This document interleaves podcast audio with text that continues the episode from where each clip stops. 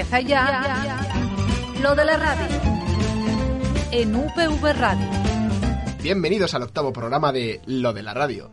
Hoy tengo conmigo a Héctor Baviera, A Rubén Moya. Y a David Pecondón. octavo episodio, Ocho ya. ocho ya. Madre mía, Pff, la vejez, cómo se nota. Veteranos. Y hablando de vejez, no sé si os acordáis que la semana pasada hicimos una microapuesta, una especie de necroporra, que, que no salió bien. Bueno, No. sa- salió bien, Ah, y- por tanto no salió Claro. bien. Sí. Porque no se murió nadie de los que dijimos que por favor, no queremos que se mueran. Es solamente son apuestas random. O sea, no, sí, no- sí, Sí, sí. ningún afán, ni ánimo No, de no, lucro, ni nada. Les queremos mucho. Sí. Suele ser. ¿A- ¿Alguna propuesta nueva para esta semana o queréis conservarla? Mm, no, yo voy a cambiar al pequeño Nicolás. Porque pienso que va a hacer alguna conspiración o va a involucrarse en algo político y digo, ¿por qué no? ¿Tú crees de verdad que en España alguien le va a dejar involucrarse en algo político a ese Mm. señor ya? No lo sé. ¿Y tú, Héctor, tú qué has pensado? Yo pensaba en Francisco Camps. ¿En Francisco Camps? Pago Camps para mis amigos, para los amigos. Como yo. ¿Para algo en especial o No, no. es una apuesta random? Sí. Fíjate, yo, yo creo que hoy voy a apostar por Francis Ford Coppola. Estábamos haciendo el trío político y tú la has liado. Es que me da pereza. Político Pero todos son Francisco al final, creo. Es verdad. Porque el pequeño Nicolás también es Francisco, creo, ¿no? ¿O no? No, No. A lo mejor se llama Nicolás. Nicolás. No, no es su apellido, Nicolás. Ahora me has dejado con la duda. Buscadlo en casa y nos, nos contestáis el- en redes sociales. Sin más dilación, pasamos a la sección de cultura. Estás escuchando lo de la radio en UPV Radio 102.5 de la FM o radio.upv.es.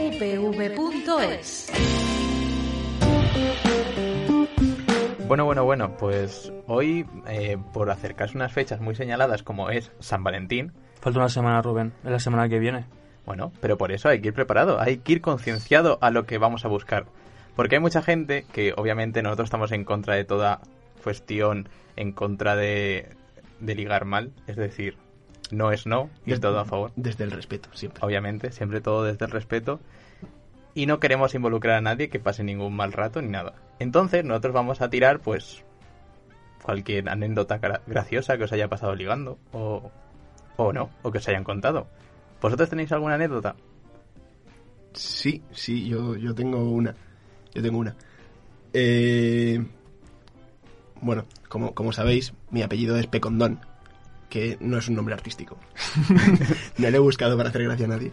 Y, y una vez, en unas fiestas de, de un pueblo, estaba yo tranquilamente con un amigo tal, y una chica dije, "Ah, eh, vamos, vamos a ver, vamos A a, ver si entablar- cuela. vamos a entablar conversación. Y estábamos, pues, un grupillo de gente, y se puso a quejarse de que tenía un apellido muy feo. Y yo le dije, Feo dices. ¿cuántos chupitos te apuestas a que el mío es peor? ¡Guau, los que quieras, no sé qué, no sé cuántos! No, no, no es ninguna apuesta, sino hay posibilidad de, de perderla. Y efectivamente la gané. Si ganaste de goleada. Ajá. Y nada, pues a partir de ahí ya, pues... ¿Cuál es tu, cuál es tu apellido? Pe- Pecondón. Pero eso no es un nombre artístico. ¿Cuál era el apellido de la chica o no se puede decir? No, esto ya sé, es que se, se conserva en el anonimato. Vale, vale. ¿Y tú, Héctor? ¿Tienes alguna anécdota? A ver, yo un día... Yo es que ah, voy a discotecas a veces, pero no me gusta mucho. Entonces a veces, de vez en cuando me, me salgo fuera para, para aliviarme un poco del, de lo que es el ruido y tal. De la multitud. Sí. Y un día estaba yo fuera, mirando, pasando un poco el tiempo, porque como tampoco soy fumador, pues estaba ahí mirando el móvil y tal. Y vino de repente una mujer muy atacada, muy, muy sofocada, que, que quería que por alguna razón vea sus tetas. Y yo le dije, perdona. Y, y bueno, que al final resulta que era su perro. Creo. No, no puede ser que hayas hecho el chiste. Sí, sí, lo he hecho. Es que de verdad. Es que eres tontísimo, ¿eh? No, no. Yo creo que lo tengo muy bien, ¿eh? No, pero me gustaría verlas. el policía. ¿Cómo? Claro. ¿Qué? Mi- ¿Que tu el perro? perro? ¿Mis tetas? ¿El perro? El policía. Bueno, Héctor, déjate de tonterías y cuéntanos algo real. A ver, a mí, a mí no me pasó, me pasó, yo fui testigo de esto. Pero siempre me hace mucha gracia recordarlo, siempre y cuando esté delante de esa persona, que no es el caso. Pero ojalá estuviera aquí para escuchar otra vez. Resulta que hay una táctica que, que todo el mundo es conocedora de, de mierda, de, de típico coaching de, que no vale para nada que, que ves en YouTube. que es una manera de romper el hielo, que es coger un hielo y romperlo contra el suelo. Bueno, pues estábamos en fallas. En fallas en, un- en el típica verbena que se hace en fallas. Y yo estaba tranquilamente con un par de colegas en apoyado en una pared, bebiendo ciertas sustancias. Y dije, voy a, voy a hacerlo. Voy a hacer el truquito este. Y dije, vale, vale. Y se fue el tío y fue pues, cogió un hielo que teníamos y lo rompió, intentó romperlo contra el suelo. Con, con la buena puntería para mí, mala para él, de, de darle en el pie a la chica.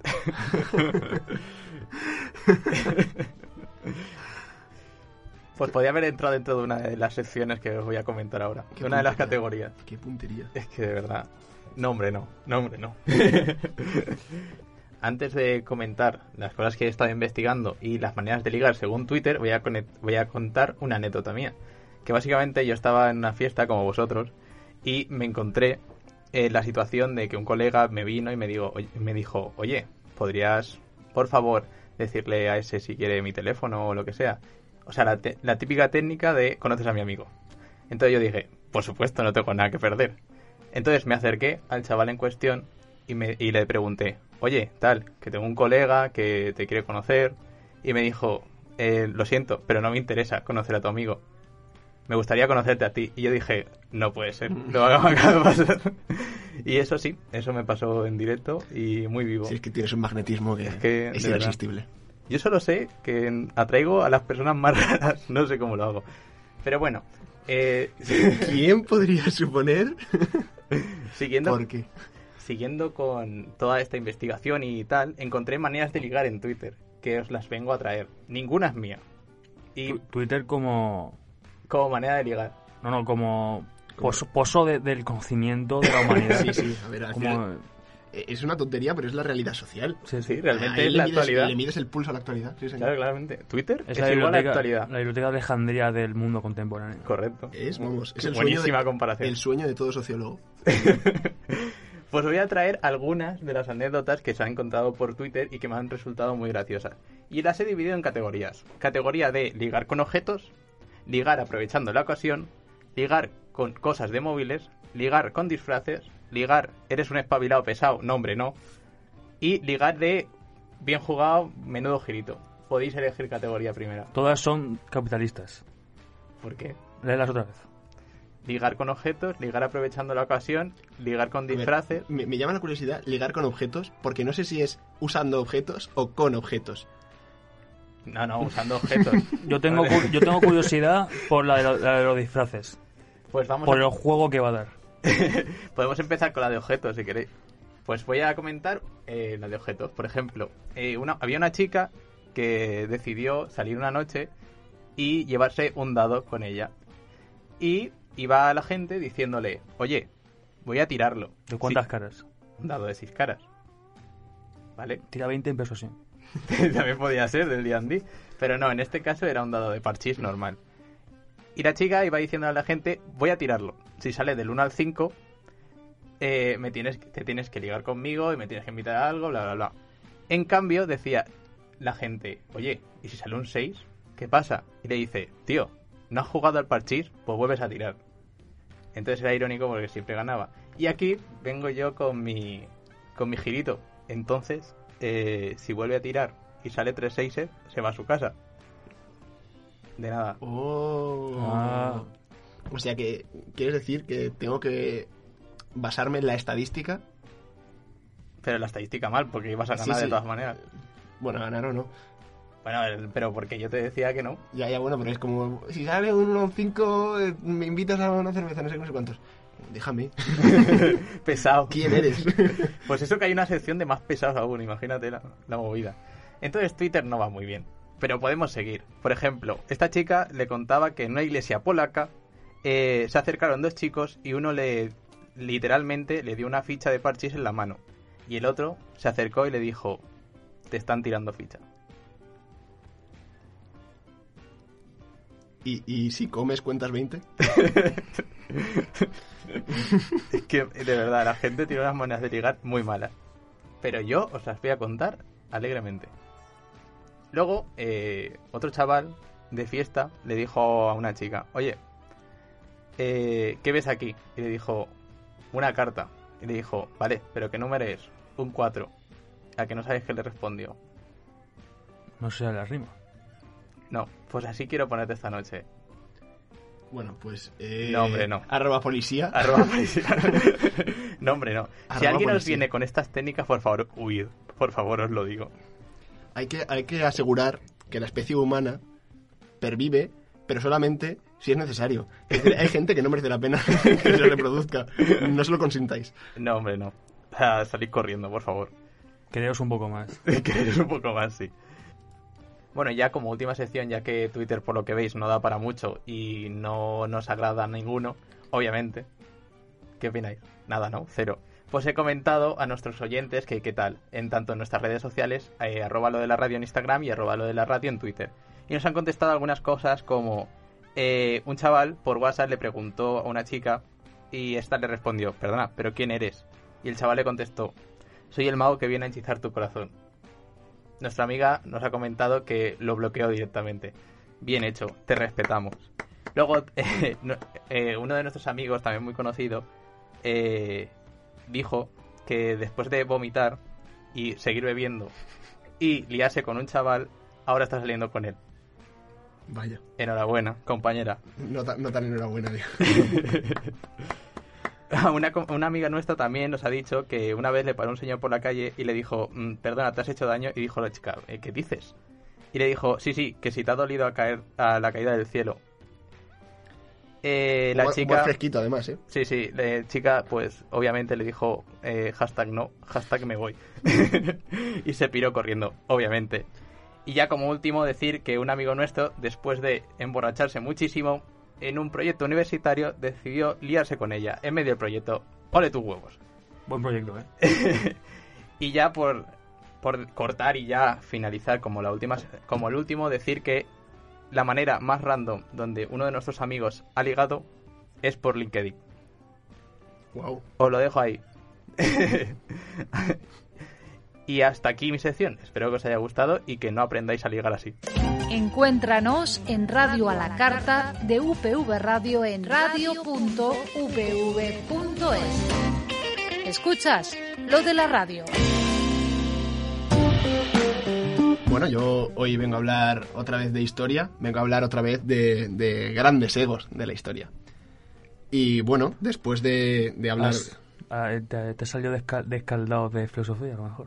No, no, no, estuvo, estuvo bien, pero, pero es que a mí me gusta prepararme las secciones, y quieras que no. Claro. Al César lo que es del César. Efectivamente. Y precisamente después de hablar de, de César y de Hamilton, he pensado, vale, otro gran ego de la historia que haya tenido una influencia enorme hasta nuestros días desde que nació, aparte de Héctor Baviera, Vale, vale. Ya, ya. es nada más y nada menos que Napoleón Bonaparte. El bajito. A mí me da igual, ¿eh? O sea, en mi vida no ha influido nada ese hombre. Eso es lo que tú te crees. A ver, yo he estudiado y eso me ha influido, ¿no? En tener que estudiar cierto temario, pero más allá de eso. Bueno, a mí me gusta llamar a Napoleón el Caprichos. El caprichito. El Caprichos. Little Caprich, El caprichito. porque es pequeño los Sí, pies. sí, sí. bueno, nace en Ajaccio, en Córcega, en 1769. Por aquel entonces eh, era francés recientemente, o sea, acababa de ser conquistado. Su padre era abogado y su madre era su, su referente intelectual en la infancia. Y ya de pequeño era un chaval raro, solitario y con mala baba. Tenía muy mala leche. Por aquel entonces en, en Córcega, claro, se hablaba corso, que es muy similar al italiano. Y, y él, hay algo con lo que se puede empatizar, porque odiaba a Francia y a los franceses. Napoleón sí, odiaba a Francia y los franceses. sí, Para luego ser... lo que fue. Pero, Y, y a los nueve añitos le trasladan a, a una escuela militar en el continente, en Francia, Francia, Odiando a Francia. Para que aprenda bien el idioma, porque al final ya eran franceses, ¿sabes? Tenía que buscarse una vida. sin ser nada de eso. Niño, aprende. Claro. Y saca ese año las notas lo suficientemente buenas como para entrar en la escuela militar de París, que era donde iban los nobles y... Pero no odiaba París y Francia. Sí, pero bueno, tenía que ganarse la vida. Y se gradúa como, como artillero allí, en esa escuela. Como artillero francés. Pero no odiaba a Francia. Se va a hacer largo esto. A los 20 añitos le, le estalla la Revolución Francesa en la cara. La, Él- fra- la francesa. siendo él Siendo él no francés. no francés y odiando a los franceses, ¿te Qué mal, imaginas? qué mal. Qué mala suerte. Y, y él hasta entonces la revolución le había dado igual, pero una vez que se consolidó, estuvo de acuerdo con ella. Plan, pues para adelante. Y, y bueno, estaba en Córcega cuando eso ocurrió y apoyó a los jacobinos, que eran revolucionarios, para hacerse con el control de, de la isla y echar a los, a los monárquicos. Tras una disputa política con el líder nacionalista de, Córcega, con el cual intentó rivalizar para hacerse con el control de la isla, eh, el líder nacionalista le, le revienta y obliga a él y a su familia a huir al continente, a Francia. Y ahí sigue con el puesto de comandante de artillería. Y su primera gran batalla, digamos, se llama el sitio de Tolón, que era una fortaleza realista donde se habían Tolón, tolón. Tolón, Tolón, donde se habían eh, encerrado unos cuantos eh, nobles que intentaban hacerle frente a la revolución. Y bueno, el tío le dice a... Era, era comandante, pero claro, tenía muchos superiores. Y le dice a los superiores, oye, tienes que hacer esto, esto y esto y esto. Claro, los superiores se le quedan mirando como, pero ¿y este chaval? ¿Dónde vas? Aquí de subidito, se miran lo que he estado diciendo y dice, ah, pues sí. Ah. Oye, eh, al pie de la letra, chicos, seguid esto. Tal cual, siguen exactamente lo que había dicho Napoleón y en muy poco tiempo consiguen reventar el sitio de Tolón. Vamos, que ya primera batalla... Tolón, tolón. Tolón, Tolón, sí. Ya toca las campanas, sí. Y bueno, mientras pasa todo esto, pasa un tiempo y en, en aquella época gobernaba Francia Robespierre, pero al final pues lo terminan guillotinando a él también. La buena guillotina. Y el nuevo líder del directorio republicano es Paul Barras. Que Paul Barras. Paul Barras. Barras o Barras, no sé cómo se pronuncia, la verdad. Lee Vargas, Paul, Vargas. Y tenía, tenía un amante, él, el líder este, que se llamaba Josefina de Bornéis. Y, y Napoleón se queda perdidamente enamorado de esa mujer. Y bueno, eh, Napoleón frena una revuelta realista y contrarrevolucionaria en el sitio de, país, de París a cañonazos. Era jefe de artillería, era lo suyo, sabía lo que hacía. Y claro, pues después de lo del sitio de Tolón y de frenar la revolución esta, pues gana muchísimo eh, poder político y mucha fama. Todo esto tenía veintipocos añitos, ¿vale? O sea, ya el tío apuntaba maneras. Josefina, que Bueno, apuntaba. apuntaba. Y Josefina, que, que ve en él un tonto útil, Bueno, bueno. dice, ah, pues mira, para mí. Me caso, con este señor que seguro que llega muy lejos. Aunque a ella... Mu- Muy lejos podría llegar muy arriba, a lo mejor, ¿no? Bueno, depende de en qué. Le, le provocaba asco y repulsión a Josefina. Normal. O sea, decía que, que- que era asqueroso estar con él, que... En, en fin. Pero se, se aseguraba un futuro, porque esta mujer, aparte de que se estaba haciendo mayor ya, tenía dos hijos. Y tenía que hacerse cargo de ellos alguien. Y Napoleón tenía lo que los científicos llaman, por el nombre técnico de micropene. Históricamente se ha demostrado que Napoleón tenía, tenía un pene que medía 2 centímetros. Duro, ¿eh? Y, a- Uf. y aparte de eso, Pobrecillo. pobrecillo, y aparte de eso, era eyaculador precoz. Uf, pobrecillo. O sea que lo tenía todo el chaval. Imagínate Josefina, que, que contenta estaba. El pack completo. Pero a pesar de todo ello, estaba enamoradísimo de Josefina, le escribía cartas siempre. Y, y- y, bueno, pues cada vez que este señor se iba a alguna batalla militar, ella ap- Aprovechaba. aprovechaba para calzarse a todo lo, que, todo lo que se movía. Así que bueno, Napoleón marcha, marcha a Italia a enfrentarse contra los austriacos, a los cuales revienta, revienta, y al ejército de los estados pontificios, que también se enfrentaban a él. Y, y ahí destaca porque empieza a usar estrategias moralizadoras, eh, rollito Aragorn. ¿En serio? Sí, o sea, seguidme y liberaremos las tierras más fértiles que hayáis visto jamás, no sé qué, no sé cuántos. Se ve que el tío era, era muy carismático, algo tenía que tener, también te digo. Vale. Y Una voz potente. es curioso porque el, el señor medía 1,58. O sea que imponer, imponer como persona... Es que el sonido sube hacia arriba. Claro, claro, igual era eso, pero... no sé, es como que, que se considera el primer general moderno también. Megáfono parlante. Porque aparte de, de carismático y moralizador de tropas, era un tío que, que intentaba hacer siempre guerra sin cuartel. Atacaba por todos los francos, eh, a todas horas, sin dejar descansar, en verano, en invierno, de noche, de día, todo el rato. Hasta que, claro, la- En invierno En invierno también, Depende de qué país, ¿no? sí. Y... Llegaremos a esa Spoiler. parte. Y bueno, después de reventar a a Austria, Austria se ve obligada a negociar la paz con él y ya pues se va para casa. Tanto los austriacos como él. Primera derrota de Austria, id contando. Aparte de todo esto, eh, Napoleón era un tío que era un genio del marketing. Se hacía pintar cuadros, eh, creó periódicos Mm. para difundir sus propios éxitos militares y así darse fama. Qué buena idea. Claro. Y se vuelve indispensable para conservar el gobierno revolucionario, porque claro, es una figura militar, la gente le adora, ha derrotado a los enemigos del país, bla, bla, bla.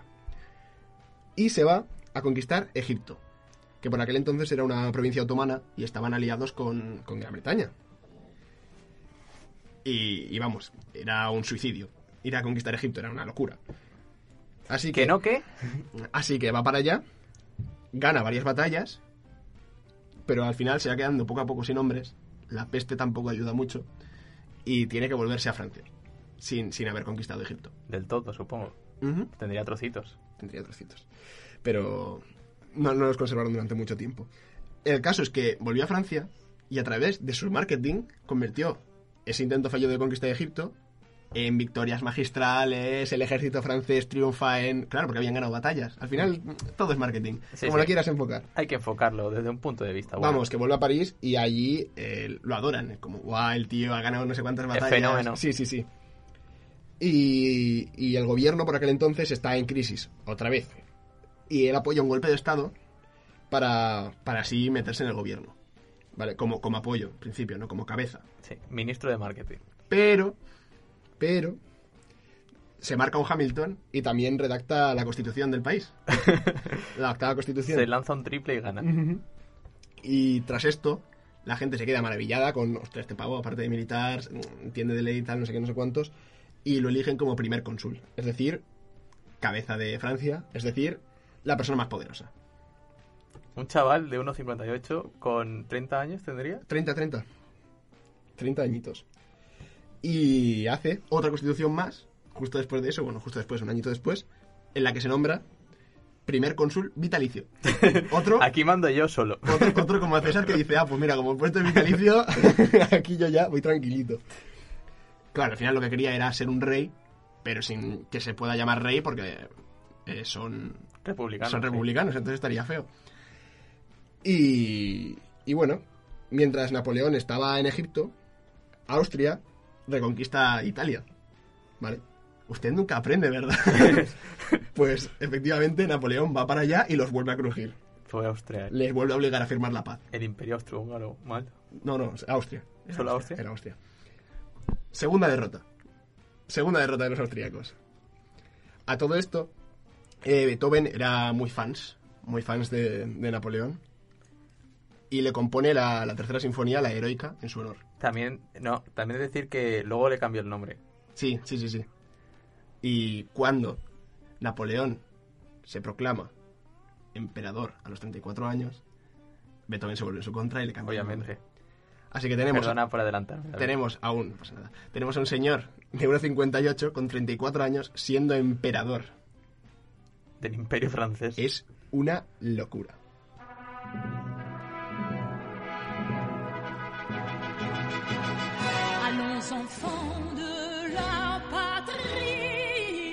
Jour de gloire est arrivé.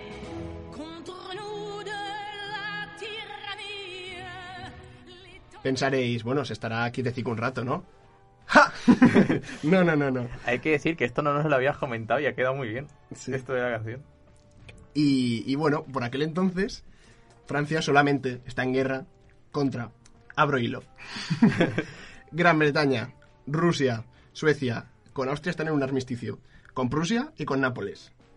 España no. Aún no. ¿Qué hace? Pues muy sencillo. Intentar conquistar todo. Así, empezando por algo sencillito, todo. Así que dice, bueno, pues haga por Gran Bretaña.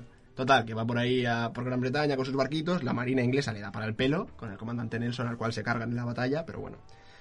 Y, y se tiene que volver. Intento fallido de conquistar eh, Gran Bretaña. Que como siempre se vuelve a salvar. Es increíble lo de Gran Bretaña. Que Yo, yo hablo de Gran Bretaña luego. eh. La isla mágica. Eh, Es maravillosa. Cuando, cuando ocurre eso, dice, bueno, pues me voy a conquistar eh, Nápoles. Y efectivamente, ¡pum!, conquista Nápoles. Y de paso, ya que estaba por ahí, revienta los ejércitos prusos y rusos a la vez. Los cruje, los revienta, es- con menos hombres, eh, ge- genera una, una emboscada muy, muy, muy ingeniosa y los cruje. Que nos hemos encontrado un ejército que si lo matamos... ¡Sí! ¿Por qué no? ya no servirá para luego. Y se da cuenta, después de todo esto, de que hay un lado del imperio que todavía no, no está en guerra. Así que dice, pues para allá que voy. Como trabaja mejor bajo presión o lo que sea, pues dice, me, falta, me faltan enemigos.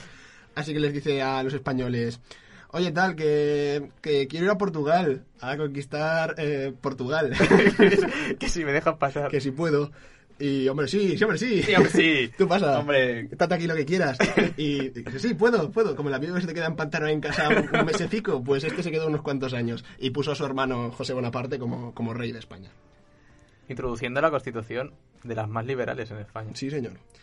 Y Austria, por aquel entonces, dice, hostia, nos han pintado la cara dos veces, estamos en armisticio, el honor de nuestra monarquía se ha visto muy resentido, vamos a romper el armisticio y vamos a atacarles. Así que rompen el pacto, No, hombre, vuelven- no. vuelven a atacar a los franceses, otra vez, No, hombre, no, no, hombre, hombre, no, no, los franceses vuelven No, hombre, no. a masacrarlos No, Austria, no. otra vez. Es que no aprendo. Strike 3. Que Que no yo, aprende, ¿eh? yo captaría el mensaje. Austria no aprendes, de verdad. No, no lo hagas, no te sale bien. Por favor, no te hagas tanto daño. Por aquel entonces, Napoleón, que repudia a Josefina, porque estaba mayor y no le daba hijos y pues él era emperador, tenía que tener descendencia. No sé, de dónde- no sé por qué no tenía hijos. Pues, pues bueno. Pues yo tampoco, porque en realidad, por probabilidad igual. por lo que fuere. Y, y se, se casa con María Luisa de Habsburgo. Como derrota de los austríacos, le ofrecen la mano de, de María Luisa de Habsburgo para unir los imperios. Si no puedes contra ellos, Uno de ellos. De, Únete a de. Marilú, efectivamente. como las galletas. Marbú. Casi. Y bueno, pasan un par de añitos de relativa tranquilidad. Bueno, España no está relativamente tranquila, pero bueno. La de independencia está a puntito de estallar. Sí. Y bueno, ¿qué ocurre? Que es, hay, generan muchas tensiones. eh, Rusia parece que está preparando una ofensiva contra el Imperio francés. Y dice Napoleón: Pues me adelanto. Les ataco yo a ellos. Aquí, aquí que se creen que soy. Por favor. Sí, sí. El tío tenía un ego y siempre iba de. No- he hecho eh, mil batallas a lo largo de mi vida y no ha habido ninguna de ellas que haya salido aprendiendo más de lo que ya sabía antes, no sé qué. Iba sobradísimo el tío. Iba, era, era un sobrado. Bájate, crack. Era un ¿Más? sobrado. ¿Cómo se va a bajar más, tío? Tenía unos 58. Que odia Francia. Que no te enteras. Bueno, ¿qué ocurre cada vez que alguien intenta atacar a la madre Rusia? Pues como Hitler y como las Bermudas. Mm, sí. Que se acaban en invierno. Pues que se les congela el culo, básicamente. y en pleno agosto, con las tropas francesas eh, cada vez acercándose más a las capitales eh, rusas y los, el ejército ruso retrocediendo, pero preparado para el invierno, en agosto Es que están acostumbrados. se llega a temperaturas de menos 28 grados. Así que bueno, eh, se tienen que retirar porque es insostenible, pierden un montón de hombres, el imperio francés nunca ha sido tan tan débil. Francia no conocía el vodka. Así que, eh, aprovechando esa debilidad, todos los enemigos anteriormente nombrados le atacan, incluyendo ahora también España y Portugal. Todos a la vez. Vamos, al final... Lo, lo, lo, lo, lo, lo. Sí, se, se Nation Army, sí. Y al final, pues, eh, toman París, el ejército aliado toma París y le obligan a abdicar. No, no ellos, sino los propios políticos en plan, Sí. tal, retírate. Liado. Porque igual nos masacran. Dice, bueno, pues vale, tal. Pues me exilio. Así que se exilia en la isla de, de Elba. Es, es desterrado ahí. Hmm. Y los monárquicos ponen a Luis XVIII como rey. Pues Napoleón dice, ¿cómo?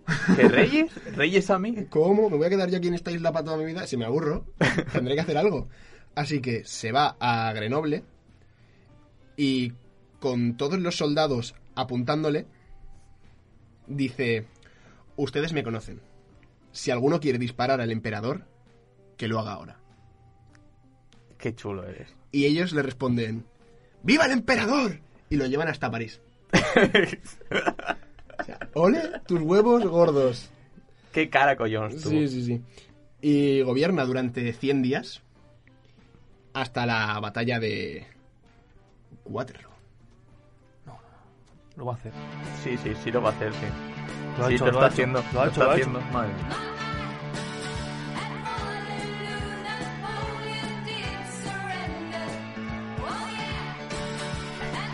qué temazo, eh. Es, es increíble.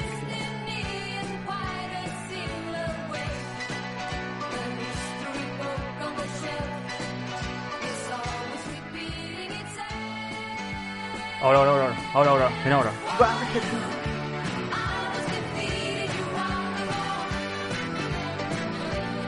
Va, bailando en el estudio nos encontramos. Y bueno, después de esta derrota, le obligan a abdicar otra vez. Bueno, no, se, se autoobliga también un poco y abdica en su hijo Napoleón II. A todo esto, lo, Eh, ¿Tienes el dato de cuánto medía Napoleón II? pues la verdad es que no. Pero supongo que un pelín más que su padre. Tampoco es difícil. ¿no? Eso te iba a decir, es bastante difícil. eh. Y lo encarcelan y lo destierran los británicos. Es la isla de Santa, de Santa Elena. Donde espera a la muerte. Solo le queda esperar a la muerte. Que le llega a los 51 añitos. Que vivió rápido Vivió rápido y, y bien. y se quemó deprisa, sí. Moraleja. En esta vida se puede ser de todo menos pesado. Napoleón, no toques las narices a siete países a la vez, porque por lo que sea no sale bien. No ha salido bien nunca, no te va a salir bien a ti. Punto final, esa es mi tesis. Pasamos a la siguiente sección, si os parece bien, en la Perfecto. cual Héctor nos va a hablar un poquito de sociología. Estás escuchando lo de la radio. En UPV Radio 102.5 de la FM o radio.upv.es.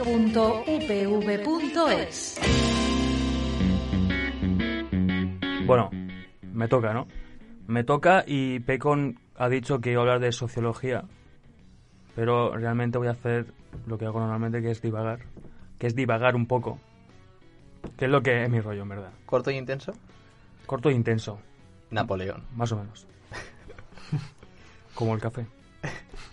Para los muy cafeteros. Bueno, resulta que hoy precisamente vengo, acabo de hacer una entrevista de trabajo y bueno, entre, entre cosas que me han dicho y tal, pues me ha preguntado que, que cuáles serían mis mejores cualidades. Y yo humildemente les he respondido con un- Todas. Le he dicho, "¿Tú me has visto?". Humildemente. No, les he dicho que soy la persona más humilde del mundo. No, no, no, es broma. Les he dicho pues cosas como que soy una persona que aprende rápido y, y trabajo en equipo, ¿no? Que es lo que quieren escuchar al final. Qué farol te has tirado. Trabajo en equipo, siempre, en mi equipo. Es que te has tirado farol. Y yo quisiera preguntaros, eh, Rubén y Pecondón, ¿cuáles pensáis que son vuestros puntos fuertes? ¿Qué es lo que os diferenciaría de vuestros compañeros de clase? Por ejemplo, que han estudiado lo mismo que vosotros. De mis compañeros de clase. O, de, o del resto de personas. tengo un talento natural para permanecer despierto muchas horas trabajando si- sin, sin descanso, aunque lo haga mal. ¿Eso es un punto fuerte? Depende de cómo quieras. A mí, a mí un profesor me dijo, eh, lo, haces, Espabila. lo haces todo perfecto, así que me ha quedado yo como cualidad perfecta. ¿Y estás seguro de que eso, eso lo dices tú en la entrevista? No, Ah, menos mal. pero es que he hecho referencia a ti, ya que estoy. No, pero dilo tú, de verdad. Pues no sé, le diría, pues trabajo bien en equipo y me desarrollo bien en un grupo. Exactamente lo mismo que ha dicho Héctor. Correcto, es que es lo que quiero oír. Pero yo también he dicho que, que aprendo rápido. Que aprendo rápido. Bueno, el asunto al que quería llegar con, este, con estas preguntas es que, que cómo tiene el- el- la necesidad nuestra, nuestra propia psique de, de querer buscar y encontrar a la vez, cuidado porque también encuentra, el, la, difer- la diferenciación con el resto de personas, ¿no? Como siempre está buscando el yo soy especial, el, el mírame, soy único, cuando a lo mejor no eres ni tan especial ni tan único y, y ni siquiera eres el mejor en eso. ¿Creéis en la teoría del doppelganger? De que hay dos personas exactamente iguales en dos puntos diferentes del mundo. En plan, que tú tienes un doble. Estaría muy interesante. ¿Tú- ¿Tú crees en eso, Héctor? Que yo tengo un doble. Imposible. ¿Te imaginas el tuyo que es bajito? No puede es ser. igual que tú, pero en bajito. No puedes, no. Estaría increíble. En verdad sí. Estaría muy gracioso. Yo no creo en esa teoría, pero mi doble sí. Sea como fuere, después de, de este embarra, eh, de, hemos desembarrado, yo diría.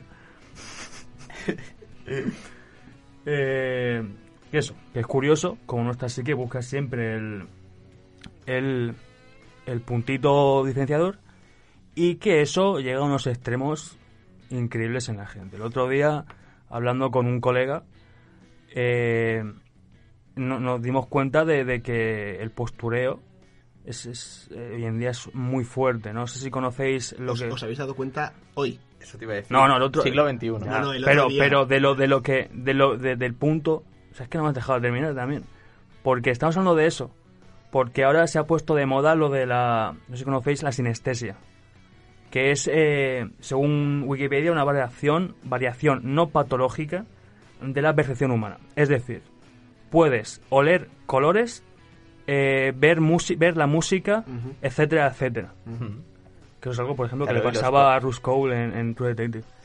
Que es algo Los colores tienen una psicología detrás. También dirás por ese rollo, ¿no? No, no, no. O sea, es, No, no, es- es es una habilidad. Hay gente es que, un- que- que ve las notas un musicales. trastorno Ah, de, de- la mente que es súper extraño. Súper extraño. Y nos hacía gracia a mi amigo y a mí que tenemos conocidos que de repente a sus 23 años de edad se han dado cuenta de que lo tienen. Y yo dije, ¿no se pasará que te intentas hacer el guay? Que eres un flipado. Que eres un influencer. ¿Te, te crees que eres el super guay por, por que sabemos que todos que todos sabemos que es mentira que nos estás mintiendo a la cara tío bueno Que no, tío, que yo huelo las formas. Te estaría la vena del barrio, eh. Yo, yo, yo le llamo flipaos y si no me, me gusta recordarles eh, que son unos flipaos y yo os invito a llamarles flipaos a toda esta gente que busca ser diferente bueno y hablando de flipaos al punto al que quería ir hoy con la sección después de esta introducción maravillosa que acabo de hacer es Al grano. eh, Gran Bretaña Gran Bretaña Gran país. Gran país, Gran Bretaña, gran flipado. ¿Por, ¿Por qué? Y, y todos sabemos y todos sabemos por qué. Y es, es su, su, sus ganas de eh, ser diferentes. De destacar. Y el, el punto al que quería llegar hoy es el pasa en España eh, que conforme va la gente va siendo va teniendo acceso a, a más a más recursos académicos, ¿no? A más más estudios. eh, también existe una relación entre el apoyo a la monarquía. Estos son datos reales que se han, se han ido investigando al, al cabo de, los estudios y salen en, en, pues periódicamente en, en- en- en revistas y tal. Y es curioso porque eso pasa en España y en, y en ciertos países monárquicos, pero no ocurre en Gran Bretaña. No ocurre en Gran Bretaña donde, donde la, la- la- la monarquía, la corona, goza de, de una, de una popularidad muy buena. Un amplio apoyo. O sea, es, es bastante buena. Y entonces yo me pregunto, ¿no? ¿Por qué? O sea, ¿por qué en, en casi todos los países están está habiendo una bajada de popularidad de, esta corona y, allí no? Y entonces yo leo cosas y esto no es nuevo, porque esto, porque esto ha ocurrido desde hace mucho tiempo que, eh, según decía el politólogo Walter Bagehart, Bagehart, supongo que sería la pronunciación correcta, eh, decía que la gente respeta lo que podríamos llamar el espectáculo teatral de la sociedad. Y el clímax de esta obra teatral es la reina. Quiero decir, es todo un conglomerado porque lo- los ingleses o sea, se, se- les gusta mucho el, el- el fl- el fliparse, ¿no? Lo que viene a ser el flipamiento. Y la reina es, es el, el- la totalidad del el- todo el espectáculo que hacen en el pináculo. palacio. Todo el espectáculo que hacen en, en el palacio de los guardias reales haciendo toda esa movida chunga de y todo eso. Aquí en España eso no ocurre. Es gracioso porque en lo de sus insultos se, su- se decía que sobrepasaron fronteras y que los alemanes odian a los españoles, los españoles odian a los franceses y los franceses odian a los ingleses. Y decía que los ingleses odian a todos. Entonces me ha resultado muy, como muy gracioso, muy irónico. Muy bien. Y eso también pasa, por ejemplo, en, en- con el Papa. Con la ciudad del Vaticano que tiene sus movidas ahí. Ya ves tú la iglesia que necesidad tiene de tener a los curas vestidos así o a las monjas vestidas así. O sea, es que no tiene ningún sentido tampoco. Es decir, Bueno, pero... es parte del- de, de lo que es la claro, ficción. es, es el, su es marketing. el, el outfit. es, claro, es la ficción, como hacía Jack White con The White Stripes, pero para un, un, un propósito que es el de mantener esa, esa creencia, ¿no? Esa Pero, eso, religión. pero ¿Cómo? eso es el branding. Como pasaba con Napoleón, todo es marketing. Claro, es Efectivamente, branding. efectivamente. Al final es lo que estoy estudiando yo. Y eso está, está curioso. Quiero decir, porque, y- pero Gran Bretaña tiene, como es una isla, entiendo, está súper, ¿Tú crees? ¿Entiendes eso? súper, súper... ¿Rodeada por agua? Sí. Lo que suele decir una isla, Bueno, vamos a cortar esta parte luego. No. Pero lo que le ocurría a Gran Bretaña es esa necesidad de ser especiales. Y como realmente las personas, esta es, esta es mi teoría, somos, la somos aparte de, de- de lo que comemos en casa, las circunstancias que nos rodean, el país influye realmente en cada persona. obviamente. Es la Y, educación que y- han y criado. por eso, esa necesidad de, de ser diferentes, creo que también ha calado en, por ejemplo, en Estados Unidos, donde son todos también muy, muy extremistas con su país, Pa- son patriotas. extremistas con su país.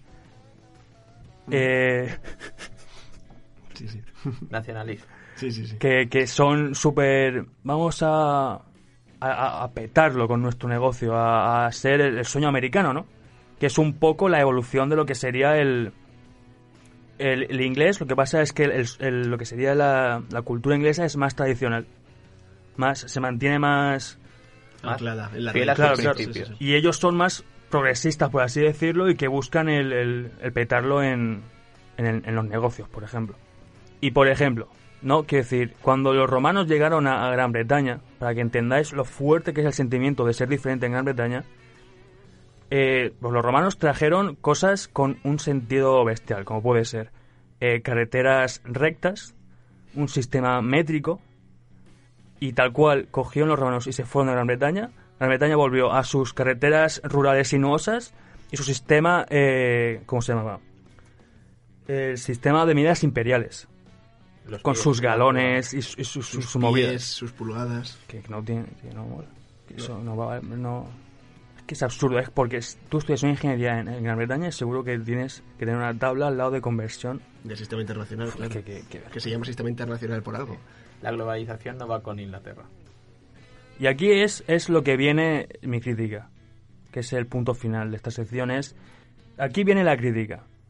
Y es que a veces para, para ser racional, porque al final el, el todo ese teatro no es racional. Es que no, porque no es racional. O sea, quiero decir, tienes carreteras rectas, tienes un sistema y no lo cambias, no porque tengas un beneficio de ello, sino por, porque realmente hay un teatro que a ti te mola y que en momentos de crisis te gusta apoyarte en él. ¿No? Quiero Al decir, final los sí. nacionalismos viven al de final, eso. en- en- eh, entendamos el punto político en el que está Gran Bretaña, que acaban de votar la salida, que está a favor de la salida de, de Europa, y, y precisamente se apoyan en eso, en que Gran Bretaña es un país especial y que no debería de, de- de involucrarse con, con otros países. Hmm. Por, por esa necesidad que tiene el pueblo de somos diferentes, somos incluso mejores, ¿no? Y ese es el punto. Quería citar a Descartes, no, no voy a citar a Descartes, pero quiero señalar a Descartes y su eh, duda metódica en el cual se planteaba todo lo que él creía y de esta forma llegar a, un, a un- una mente más racional y crítica con su mundo. Y hasta aquí lo de hoy. Pero ¿qué, qué, qué pozo tiene todo esto? O sea, ¿por qué has de- citado a Descartes? ¿Para qué? Me quieres decir que En real- realmente he hecho una crítica social a Gran Bretaña. Ha mirado dentro suyo para poder ser mejor. Sí, claro, la duda metódica. Pues y estás aconsejando a Inglaterra hacer eso. Sí. Yo como experto en cosas que soy. Las cosas. divagaciones de Héctor. Muchas cosas. Muchísimas gracias por escucharnos otra semana más. Esperemos vernos la que viene. Un saludo y hasta luego. Hasta luego. Adiós.